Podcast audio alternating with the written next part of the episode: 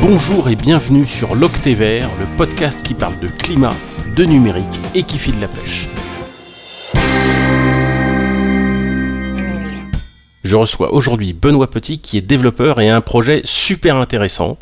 Bonjour Benoît. Bonjour. On s'est déjà vu euh, une fois, hein, je crois, on a échangé sur Twitter.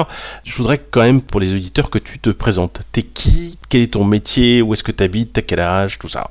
Je m'appelle Benoît, j'ai 29 ans. Euh, à l'origine, mon métier, c'est de faire du, système, du réseau, du cloud, euh, ce genre de choses. Euh, aujourd'hui, je suis freelance et je suis en train de créer une entreprise. Donc, bah, le projet que tu évoquais, on en reparlera sûrement. Ah bah, j'espère bien. Première vraie question, comment est-ce que tu es arrivé à prendre conscience de la crise climatique? C'est une prise de conscience qui s'est faite euh, très progressivement euh, sur pas mal d'années, mais plus rapidement. Enfin, ça s'est accéléré, on va dire, il y a, trois ans. Euh, j'ai commencé à, regarder une chaîne qui s'appelle Thinkerview, qui est un podcast aussi.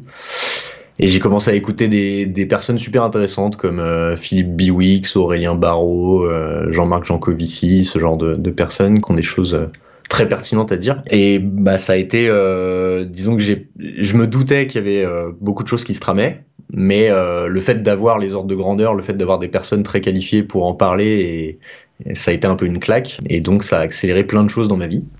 Ouais, donc je, je rappelle, euh, excuse-moi de t'interrompre, mais euh, pour pour ceux qui connaissent pas, donc Philippe Biwix, euh, c'est l'auteur du livre L'âge des low tech et qui parle de, de solutions avec l'âge des low tech. Enfin, il, il parle des mhm. problèmes qu'on rencontre et il dit que, enfin, il démontre que c'est pas les high tech qui vont tout résoudre, mais qu'au contraire, faut revenir à des choses plus simples. Hein. Par exemple, là, je lisais un magazine de moto tout à l'heure où les mecs se félicitaient d'avoir des rétroviseurs avec des caméras et des écrans, mais à la place d'un bête miroir et là, j'étais ah mais qu'est-ce qu'ils sont stupides quoi. Enfin, tu vois, l'empreinte carbone d'un ensemble avec un processeur, une caméra et, un rétro à la place d'un bout de verre avec un film d'argent derrière. C'est évidemment, il y en a un qui est genre 10 000 fois plus consommateur d'énergie et producteur de CO2 que l'autre, mais là, c'est ah ouais, c'est bien hein, quand même, hein, c'est le futur. Non, c'est pas le futur, ou pas le bon en tout cas. Complètement, voilà, c'est ça, c'est plus ça, c'est le futur qu'on nous a vendu pendant les années 90, mais globalement, on s'est rendu compte de deux, trois trucs. C'est vraiment le monde d'avant, quoi. Bon, Jean Covici, euh, on le présente plus, mais c'est un polytechnicien qui au départ euh, parlait beaucoup d'énergie et de pétrole, en fait, c'est ça son cheminement. Mhm. Moi, je le suis depuis euh, au moins 15 ans, et puis qui a commencé à plus parler en partant de cette problématique d'énergie de changement climatique euh, et euh, qui fait Carbone 4, euh, qui il fait Shift Project. Exactement. que je vous encourage à regarder tous les deux. Donc Carbone 4, c'est c'est une société de conseil sur le carbone pour les entreprises et Shift Project, c'est plus un think tank associatif et puis bah, qui est aussi au, conseil pour le climat. Enfin bon, c'est un type vraiment intéressant et aussi charismatique et médiatique et qui source ses propos euh, vraiment bien. Euh, et t'as parlé de qui encore euh, donc Et Aurélien Barraud. Donc là, c'est pas uniquement le climat, c'est aussi la biodiversité, mais disons que ça fait partie du tout parce que le climat, c'est pas seulement un sujet en soi, mais c'est connecté à plein de choses. Et, Bien sûr. Et voilà, donc c'est intéressant d'avoir un peu une vue d'ensemble. C'est pour ça que les trois ensemble, je les trouve super intéressants parce qu'ils traitent un peu plusieurs aspects de la question. Quoi. Et Aurélien Barraud, lui, est scientifique, mais il n'est pas euh, précisément sur le sujet climatique. Euh... Non, non, ouais, à la base, il est, euh, je crois qu'il est physicien. Je sais plus si c'est de la physique quantique ou je sais plus. Non, c'est de l'astrophysique, pardon. Il est astrophysicien. Ouais, c'est ça. Mais, mais par contre, ouais, il s'est pas mal renseigné sur le sujet et il tire un peu la sonnette d'alarme en s'appuyant sur ce que font des d'autres scientifiques qui sont spécialistes de la question. Quoi. Et alors du coup, tu t'es senti comment cette prise de conscience? Qu'est-ce que ça a eu comme impact sur toi il y a eu plusieurs, comme je disais, il y a eu la, il y a eu la claque. Donc euh, ça, c'est, euh, bah, enfin, je, me souviens de, à un moment donné d'avoir écouté un de ces podcasts en étant au supermarché et là, tu sais, t'as un peu l'impression de devenir fou. Euh, t'es au milieu de tout le monde qui, qui se rue sur la promo pour la, la dernière côtelette et, et puis toi, t'es en train d'écouter, voilà, à quel point il faut se bouger. Après ça, il y a eu un moment de moins bien, je pense, une forme de, de deuil justement du, du futur qu'on nous a vendu à un moment donné, je pense, mm-hmm. ce qu'on évoquait. Alors en fait, à un moment donné, euh, Jean Covici, dans une de ses interviews, il donne un conseil que je trouve super pertinent. Il dit quand on découvre ce sujet-là, il faut s'entourer. Il faut surtout pas rester seul. Et en fait, c'est ce que j'ai fait. Euh, j'ai cherché comment voilà discuter avec des gens qui se posaient les mêmes questions, discuter avec des gens qui savaient dans quelle direction aller potentiellement par rapport à ça. J'ai tenté pas mal de choses. Euh, j'ai commencé à discuter avec un groupe qui s'appelle les Crapauds Fous. C'est un groupe qui est né euh, à partir d'un livre euh, qui a été écrit par. Alors c'était Cédric Villani et puis Tan Nguyen. Donc c'est un voilà juste un livre qui dit comment faire tâche d'huile pour changer la société, pour changer les gens, pour changer ah, la manière dont on conçoit la vie. Donc il est, il est bien ce bouquin? Je suis un peu mitigé. Il est, le message est très intéressant. Par contre, euh, il est assez court et c'est pas forcément euh, toujours très sourcé. Mais en tout cas, le message est très porteur. Donc pour ça, c'est bien et ça donne envie de se bouger. Donc ça, pour le coup, euh, mais ça, pas mal. mais ça a donné lieu donc à un groupe et que tu as rejoint et qui t'a en fait soutenu dans ce passage un peu difficile. C'est ça, tu dirais? Ouais, alors ça s'est résumé à, un groupe de discussion en ligne. Hein. Ça n'a pas été très loin parce qu'en plus, il me semble qu'on commençait, je, ne sais plus trop où on en était par rapport au Covid, mais euh, il me semble que on pouvait pas non plus faire des réunions en, en présentiel euh, comme on le voulait. Euh, et puis ça, ça a été une étape, quoi. Ça a été la, le premier, mhm. la première marche pour moi. Donc, euh, du coup, j'ai, en tout cas, ça m'a permis de voir qu'il y avait des personnes qui se posaient les mêmes questions. Et ça, déjà, ça fait du bien. Et ça permet de discuter, d'échanger.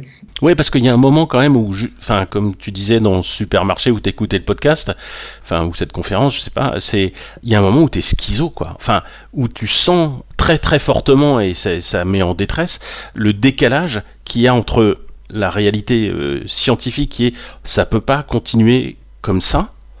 Et puis le fait que euh, de l'autre côté, bah t'as la pub, euh, acheter le dernier 3008, manger de la viande, consommer, etc. Ce genre de grand écart mental entre cette nouvelle prise de conscience et puis ces vieux rêves qu'on t'a injectés à coup de publicité et puis de d'exemples que t'as pris dans la vie où tu dis merde mais en fait bah oui là il y a une vraie notion de virage à prendre. Là on m'a dit qu'il fallait aller tout droit mais tout droit il y a le mur et donc il faut prendre le virage et est-ce que je suis tout seul euh, dans cette galère à me dire qu'il va falloir tourner la barre là, et mais d'un grand coup sec. et euh, c'est exactement. Et là t'es là, waouh, c'est horrible. Et, et tu vois les mecs qui sont dans la galère, ils rament. C'est celui qui ramera le plus vite, tu vois, pour aller tout droit. Et toi t'es là, mais non, non, mais vire de bord. Et t'as un peu l'impression d'être Cassandre aussi, tu vois, c'est un peu ça le, oui, côté et frustrant. Pas compris, genre, ouais, bobo, écolo, mervert, machin, tu nous fais chier. Exactement. Tais-toi et rame. ouais, il y a, y a, une autre phrase là-dessus qui revient souvent, c'est oui, mais de toute façon, toi, tu te permets de, de, de penser à ces trucs-là parce que t'es un privilégié. Mais euh, quelque part, euh, heureusement, parce que c'est les 10% les plus riches qui émettent 50% des, des, émissions de gaz à effet de serre. Donc, quelque part, tant mieux, quoi. Il y a ce côté frustrant de, euh, toi, tu te rends compte du truc et personne ne voit le mur et tu fais, mais mais comment je fais pour attirer l'attention? Et donc déjà s'entourer pour attirer l'attention à plusieurs, euh, ça, ça aide quoi. En tout oui, et puis, et puis même euh, déjà s'entourer pour se rendre compte qu'on n'est pas tout seul. Enfin, que t'es, ton sujet, euh, enfin le, la, la, chose qui te préoccupe, enfin en tout cas je sais pas pour toi, moi ça m'a préoccupé, mais genre énormément quoi. C'est pas genre ah ouais faudrait qu'on fasse quelque chose. Non c'est ah ouais. Et ouais, c'est un énorme tiraillement, c'est un déchirement entre ces deux choses euh, qui sont difficiles à, réconcilier et qui effectivement amènent à, faire le deuil de ses anciens rêves, de son ancienne euh, façon de, de, vivre et d'imaginer le futur. Et ça aide en fait d'être entouré de gens qui vivent la même chose. Donc non, t'es pas fou, t'es juste que tu fais partie d'un groupe qui est encore petit, euh, mais de moins en moins petit, qui a pris conscience de ces choses-là. Alors, qu'est-ce que ça a changé à titre personnel dans ta vie au quotidien à la maison, je veux dire, par opposition au, travail? À la maison, ça a changé pas mal de choses. J'ai arrêté de manger de la viande, du coup maintenant ça fait un an et demi, je pense. Et au final, ce qui est beaucoup moins impactant que ce qu'on peut imaginer, en vrai, au quotidien, euh, ça change rien. J'ai pas l'impression d'être euh, dans tu, un Tu parles d'impact personnel, enfin d'impact négatif personnel. Ouais, ouais, je parle d'impact personnel parce que quand on parle d'alimentation, euh, on a tout de suite l'impression que, que c'est se priver énormément. En l'occurrence, dans mon cas, c'est pas comme ça que je l'ai ressenti. Euh, il y a d'autres choses qui ont changé. Je me suis inscrit dans un Repair Café. Euh, j'apprends à réparer à ah, C'est quoi un Repair Café Un Repair Café, c'est une association où, euh, en gros, tu te retrouves pour, bah, mettons, je sais pas, ton téléphone tombe en panne, ta télé tombe en panne, ta radio tombe en panne, n'importe quel appareil électrique ou électronique tombe en panne. Tu vas avec. si tu sais pas trop réparer, il y a quelqu'un qui va essayer de le faire avec toi. Tu le fais avec la personne, du coup tu repars de là, a priori tu sais le faire. Mhm. Euh, c'est ça. Donc en fait l'intérêt c'est de gagner en autonomie euh, face à ces difficultés et euh, aussi de, donc, de réparer l'objet plutôt que d'en refabriquer un autre. et donc bah, faire des économies de, gaz à effet de serre, enfin de et de ressources, et de métal, enfin tu vois, parce que c'est ça. Et puis c'est sortir du modèle de pensée j'achète, je jette, euh, qui est le modèle de pensée dominant aujourd'hui, en particulier quand on parle de numérique. Euh. Et l'idée, c'est de montrer aussi, enfin, c'est à la fois de faire pour soi, parce que effectivement, euh, moi, j'apprends plein de trucs en, étant dans cet assaut-là, et c'est bien, mais c'est aussi, bah voilà, la voisine du coin de la rue qui a jamais ouvert un appareil électronique de sa vie, bah au final, elle repart de là, elle a cette idée-là, quoi. Enfin, elle sait que c'est réparable, elle sait que c'est possible, et elle sait que acheter, c'est pas la seule, enfin, jeter, acheter, c'est pas la seule solution. donc ça, ça n'a plus large quoi que juste sa petite personne et c'est ça que je trouve vraiment oui et puis ça crée du lien aussi euh, ce qui est vraiment euh, quelque chose euh, d'essentiel hein. en fait on se rend compte que beaucoup de gens achètent des choses pour compenser un manque de lien. C'est du genre ah ouais moi j'ai j'ai le nouvel iPhone je fais partie de la, la tribu des gens cool quoi et euh, ouais, ok, euh, mais alors passe moins de temps sur Instagram hein, et fais-toi des amis plutôt. C'est important de créer du lien parce que ça, c'est vraiment quelque chose dont l'humain a besoin. Et surtout en cette période de, pandémie où il faut, pour des raisons d'hygiène, limiter le lien, enfin limiter les interactions sociales physiques, bah il y a ce besoin hmm. qui, qui, qui est frustré, quoi. Alors donc tu Reaper Café, euh, la viande, euh, vas-y et, quoi d'autre? Enfin ou, peut-être c'est tout. Bah c'est il y a d'autres sujets. Ça ceux-là c'est peut-être les plus avancés, mais euh, il y en a un autre c'est la où je mets mon argent. Concrètement, la, finance, enfin l'épargne et les comptes en banque, en vrai, ça a un impact majeur. C'est un truc qu'on oublie souvent. Il y a un site qui s'appelle financeresponsable.org qui permet de regarder un peu euh, en fonction des banques où est placé l'argent que tu y mets. Euh, et donc la plupart du temps, on se rend compte que dans les banques classiques, bah, euh, les gros investissements, ça va être pour forer des nouveaux puits de pétrole, aller chercher du charbon là où on n'a pas encore été le chercher. Donc on se rend compte qu'on est quand même à l'opposé de ce qu'il faudrait faire. Euh, pour l'instant, c'est encore progressif. J'ai encore mon, compte principal sur une banque classique, mais euh, j'ai déjà un livret chez la Nef. Donc c'est pas pour faire de la pub à la Nef. Et puis je suis pas un conseiller en placement financier. Hein. Faut pas prendre ce que je dis pour lettre d'or, mais il y, en a plein des banques comme ça. ça commence à, fleurir. Il y a la Nef, il y a le Crédit Coopératif. Enfin, c'est mhm. des banques qui vont te garantir que derrière l'argent que tu y places, il est investi bah, soit dans des projets autour de la transition euh, énergétique, soit autour de projets culturels. Enfin, en tout cas, tu sais où ça part et tu sais que ça part pas dans euh, le nouveau euh, forage de, de puits de pétrole en Antarctique. et, voilà. Et ça, c'est important parce qu'en fait, c'est aussi une façon de, de ne pas aider euh, des projets qui sont euh, destructeurs euh, pour la nature et, et qui hypothèquent le futur de l'humanité. quoi. Donc oui, Exactement. C'est vrai qu'on n'y pense pas assez. Je pense que je vais rajouter ça sur ma to-do list. Donc, est-ce que ça, je, suis un peu, un peu old school sur ces sujets-là que j'ai pas eu le temps d'attaquer. Bon, t'as d'autres choses aussi dans le, dans le domaine ou? Bah après, le, le, y a le truc euh, qui revient souvent, c'est les transports. Euh, moi, en l'occurrence, j'étais déjà beaucoup euh, métro et marche à pied, donc ça a pas changé grand-chose parce que de fait, j'étais déjà là-dedans. Mais c'est vrai que du coup, j'y repense encore plus à deux fois avant de prendre ma voiture parce que j'ai quand même une voiture pour certains cas parce que j'ai de la famille en, qui est dans des zones où on peut pas y aller en train. Mhm.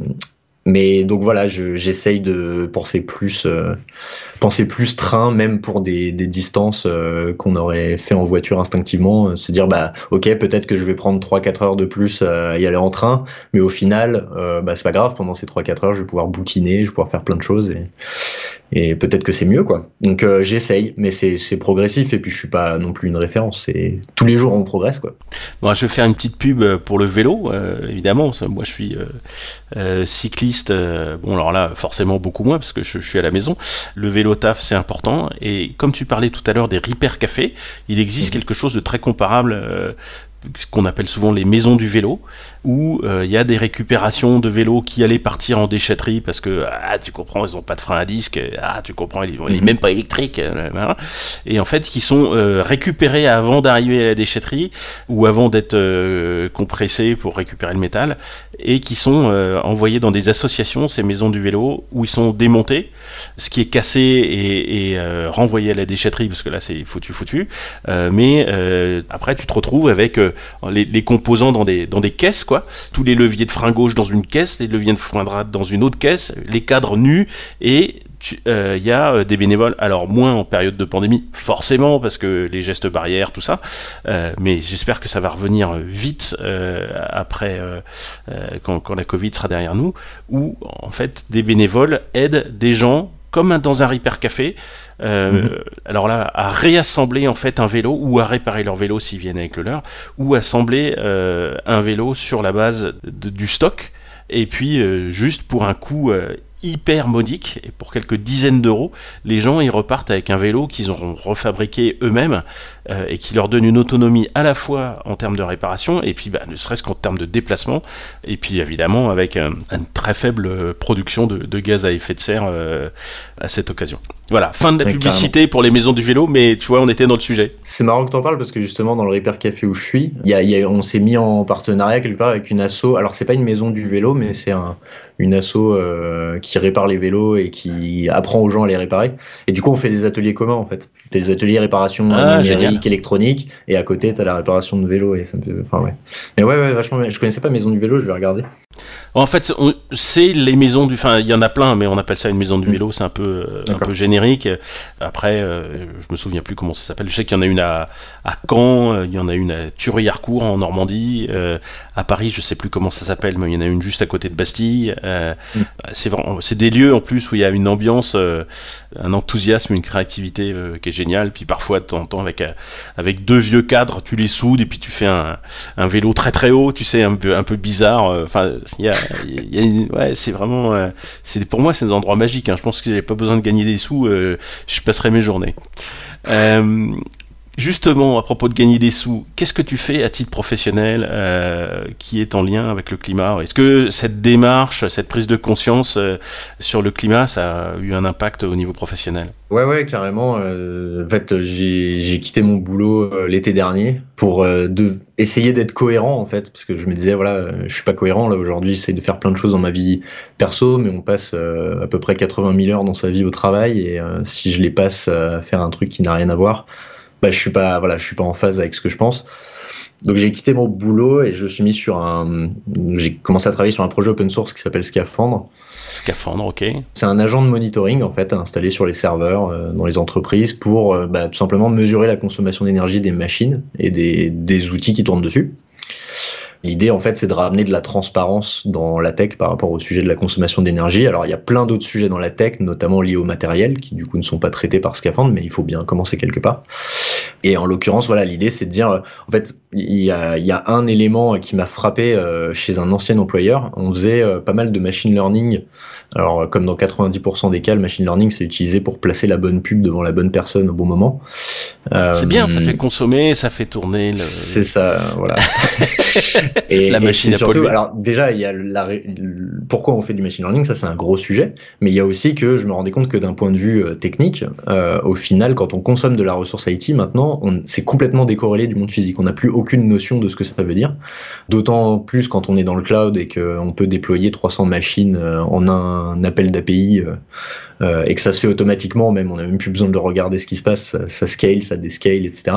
En fait, on consomme énormément de ressources IT, mais pour nous, le CPU, la RAM, ça n'a plus aucun lien avec l'impact euh, sur le climat, l'impact sur l'environnement.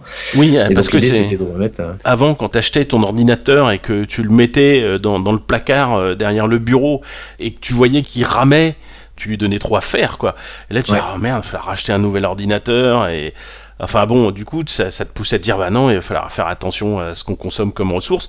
Alors que là, maintenant, avec le cloud, c'est formidable. Tu passes à une machine plus rapide ou plus chère, euh, ou, pire, euh, tu mets ta carte bleue et, euh, et, un système en place qui fait, ah bah, si c'est trop petit, ça passe automatiquement à la suivante. etc.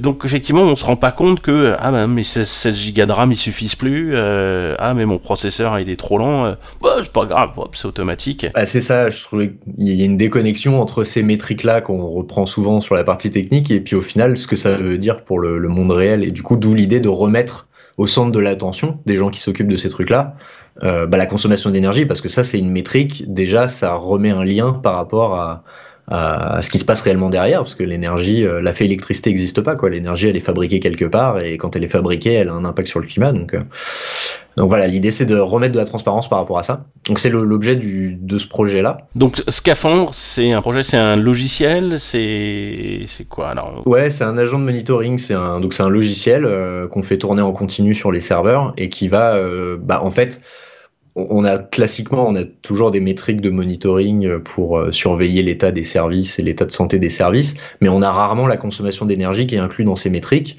donc on peut rarement avoir un œil dessus et euh, encore moins définir des objectifs de, sobriété. Si on mesure pas le, sujet, on peut pas, on peut pas le changer. On peut pas derrière. Euh, Exactement. on, ne, on ne change bien que ce qu'on mesure, que ce qu'on peut mesurer. Et si on peut pas mesurer, ah bah ouais, oh bah je pense que ça consomme moins. Mais en fait, t'en sais rien. Tu vois, quand tu fais quand tu fais un bout de code ou, une, ou un algorithme ou quoi, tu peux pas mesurer avant après. Alors que effectivement, avec Scaphandre, si tu mesures la consommation électrique, tu peux dire ah ouais, bah, je vais plutôt utiliser telle méthode plutôt que telle autre parce que je peux comparer la consommation électrique des deux euh, et je peux optimiser donc euh, pour une consommation électrique euh, mm. moindre. Bon, c'est essentiel en fait. Hein, Carrément. Ça, ça a l'air de rien. C'est un petit bout de logiciel, mais il permet de mesurer la consommation électrique et donc d'optimiser pour réduire la consommation électrique. C'est ça. Et surtout, l'axe en fait pris avec Scaphandre, c'est de dire c'est pas la, la, stack de monitoring existante qui doit s'adapter à cette mesure de consommation d'énergie, mais c'est l'inverse. Donc en fait, Scaphandre, il est extensible pour qu'on puisse le brancher sur n'importe quel outil de monitoring et qu'il n'y ait pas l'excuse de dire ah bah du coup on a voulu mesurer notre consommation et faire mieux, mais on l'a pas fait parce que ça nécessitait d'installer je sais pas quel outil euh, avec euh, toute une suite de euh, bases de données en plus et de d'équipements à rajouter. L'idée c'est que ce soit le plus simple et le plus transparent possible et que ça soit remonté dans les dashboards habituels de monitoring des, des entreprises. Voilà, parce que donc les entreprises elles elles ont des tableaux de bord, des dashboards avec un certain nombre d'indicateurs. Jusqu'à présent, rarement la consommation électrique, mais plus euh, la quantité de mémoire consommée, euh, le, taux d'occupation des processeurs, euh, le temps d'uptime, est-ce que ça marche bien ou est-ce qu'il est souvent en panne ou pas, quoi, ce genre de choses.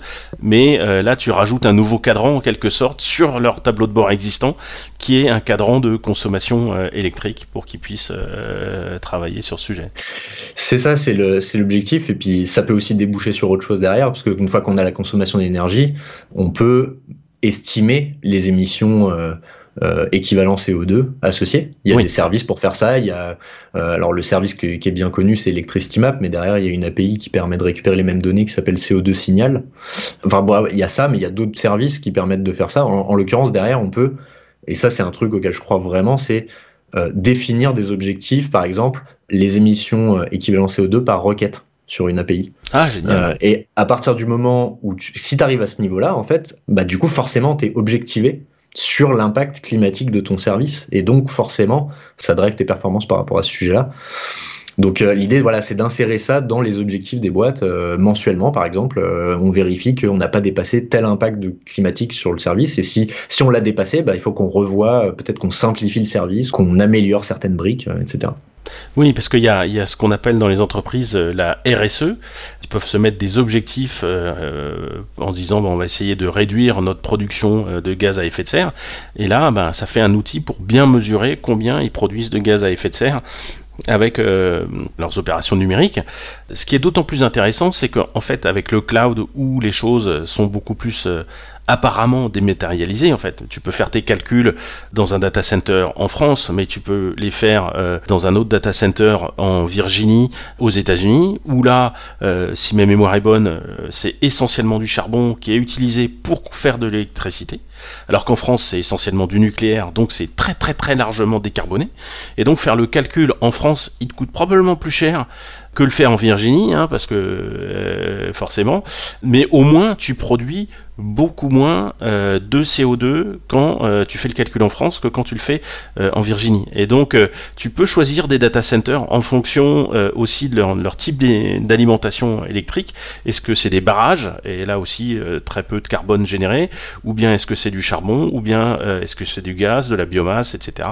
Et en choisissant ton data center avec les API dont tu parles, et combiner ça avec les, les chiffres qui sont remontés de scaphandre, tu sais où tu peux faire tes calculs, combien ça va te coûter en plus ou en moins et quel CO2 tu génères euh, ou pas. Exactement. Pour résumer, à titre professionnel, tu as quitté ton job euh, et euh, tu, crées ta boîte pour développer Scaphandre, cet agent de mesure de la consommation électrique.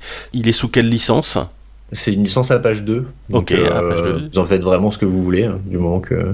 Et, c'est sur donc le code source est sur GitHub, euh, on mettra l'URL, euh, d'accord. Ouais. ça c'est cool parce que euh, moi ce que j'aime dans, dans, ta démarche, c'est cet enchaînement, prise de conscience. T'es décidé et t'avances en fait.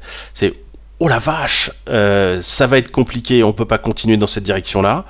Je m'entoure de gens pour en parler et je quitte mon job et je monte un projet qui a pour vocation bah, s'attaquer de façon précise mais avec un impact que je te souhaite fort, hein, parce que enfin, c'est, il y a un vrai trou dans la raquette au niveau de la mesure de l'énergie consommée par les processus euh, informatiques, et tu veux boucher ce trou-là avec euh, ton énergie et puis euh, bah, en faire quelque chose qui soit utile au monde entier et qui te permette d'en vivre. Enfin, chapeau quoi, parce que ton cheminement est impressionnant de détermination en fait. Enfin, tu dois être informaticien, je sais pas, c'est pourquoi? Bah, Non, mais tu fais les choses les unes après les autres. Euh, euh, je suis sûr qu'il y a plus d'hésitation que ça quand même dans la vraie vie, mais c'est impressionnant euh, de détermination et d'efficacité dans, dans la direction où tu mènes ta barque. Bon, alors la question troll, nucléaire, pour ou contre? Pour. Pour, bon. pour, peut-être pas pour une durée indéterminée, parce que ça a des contraintes, bien sûr. Il y a des déchets à gérer quand les océans vont monter, euh, les, centrales sont trop près des bords de côte, on va avoir des problèmes. Enfin voilà, c'est pas la solution miracle, mais pour moi, elle est indispensable pour la transition parce qu'on a besoin d'énergie en fait pour tout, à peu près tout, et euh, c'est un des moyens de production d'électricité en tout cas euh, les plus décarbonés. Donc ça me mhm. paraît indispensable. Et tous les tous les indicateurs portent à le croire, hein, clairement. Enfin, j'ai quand même pas mal creusé le sujet parce que ça m'intéressait beaucoup, et je vois pas comment ça peut fonctionner autrement. Et puis il y a plein d'experts sur le sujet qui sont d'accord avec ça. Quoi. Ouais, moi je, pour faire court, je dis, euh, je pense que le nucléaire c'est une vraie saloperie, euh, mais on en a vraiment besoin parce que là on est dans une période où il y a beaucoup de changements et il faut réduire, il faut décarboner euh, l'énergie au maximum. Et en fait, bah, le nucléaire nous offre euh, cet espace, euh, cette marge de manœuvre pour prendre le virage climatique où il va y avoir plein de choses à changer. Et ça mhm. serait dommage de s'en priver, mais il faut, faudra s'en débarrasser euh, une fois que le virage aura été pris, quoi, au, plus vite. Ça, mais c'est qu'on n'a pas le temps, quoi. Là, on n'a pas le temps. Oui, exactement. C'est la meilleure arme, quoi. Alors, la question qui tue. Qu'est-ce qui est source d'espoir face à cette crise qu'on traverse, crise climatique? Il y en a plusieurs. Alors, j'en avais pas parlé tout à l'heure, mais euh, parce que je parlais des Crapoufous, euh, le, groupe de, gens qui discutent sur le sujet, mais il n'y a pas que ça. Il y a des, il y a maintenant des entreprises dont la spécialité c'est de d'encourager, de coacher les gens qui veulent changer de voie. Euh, qui se rendent compte que leur, leur boulot est pas en accord avec leurs idées sur le climat et qui voudraient faire autre chose. Et des boîtes comme Ticket for Change, comme Make Sense, qui coachent les gens, qui les font se, se rencontrer et avancer dans une direction donnée en fait, quand j'ai fait à un moment donné un week-end qui s'appelle le week-end d'exploration, Ticket for Change, c'était au moment où j'étais peut-être le plus paumé, on va dire, quand mhm. j'étais vraiment dans le creux de la vague et me disais, bon bah, qu'est-ce que je peux faire moi avec mes petits bras? Et ben en fait, en discutant avec des personnes dans ce genre de, de, de rencontres, euh, c'est hyper encourageant parce qu'en fait, on se rend compte qu'il y a plein de gens qui sont déjà dans l'action et qui sont dans l'action par des chemins qu'on n'aurait jamais envisagés parce que bah on connaît pas leur métier par exemple ou on connaît pas leur mhm. contexte. Et en fait on se rend compte de la multitude de mises en action et de d'initiatives qui sont prises. Et en fait cette multitude le fait de voir que le sujet il est abordé sous plein de prismes différents c'est hyper encourageant parce qu'on se dit mais quelque part euh, sans même se concerter avant toutes ces personnes-là ont pris, ont, démarré quelque chose et toutes ces actions, au final, elles convergent vers un même objectif. Quoi. et ça, j'en vois de plus en plus. En parallèle de ça, je vois de plus en plus de personnes qui commencent à revoir leur plan de carrière sérieusement par rapport à ce sujet-là. Donc, ça bouge, même si forcément c'est trop lent, même s'il faudrait que la, boule de neige ait, multiplié par 10 son, son diamètre euh, elle, commence à dérouler la pente et ça commence à devenir intéressant quoi. Et ça, ça me motive vachement. Ouais. Et donc tu dirais aux gens qui euh, aujourd'hui se sentent euh, coincés dans leur job pour une multinationale du CAC 40, hein, on a vu les dernières infos publiées par mhm. Oxfam où en fait, bon bah globalement, il y a EDF qui et deux autres, je sais plus les noms, qui qui font du bon taf là-dessus et tous les autres et en particulier les banques sont catastrophiques pour le climat. Et là, tu peux te dire ah mais moi en fait, je suis en train de creuser la tombe de l'humanité dans mon job, eh ben, il faut savoir que oui, c'est possible de changer, qu'il y a des endroits et des gens qui vont t'aider à changer ta carrière euh, aujourd'hui et à aller dans une direction qui a du sens. Euh, quelle lecture ou quelle vidéo ou quel blog tu recommandes à nos auditeurs euh, sur ces sujets-là? Un livre qui est très bien pour la mise en action, mais en fait qui a été écrit par euh, Ticket for Change, donc c'est la même méthode, mais mise dans un livre euh, qui s'appelle euh, Activez vos talents, ils peuvent changer le monde de Mathieu Dardenne. Excellent. donc ça c'est bien pour, en fait ça aide à faire un, peu un bilan de ce qu'on aime faire, de ce qu'on sait faire, de ce qu'on veut faire et de ce qu'on pense pouvoir faire pour ces sujets-là et se mettre en action quoi. En gros c'est juste un catalyseur pour essayer de trouver un chemin.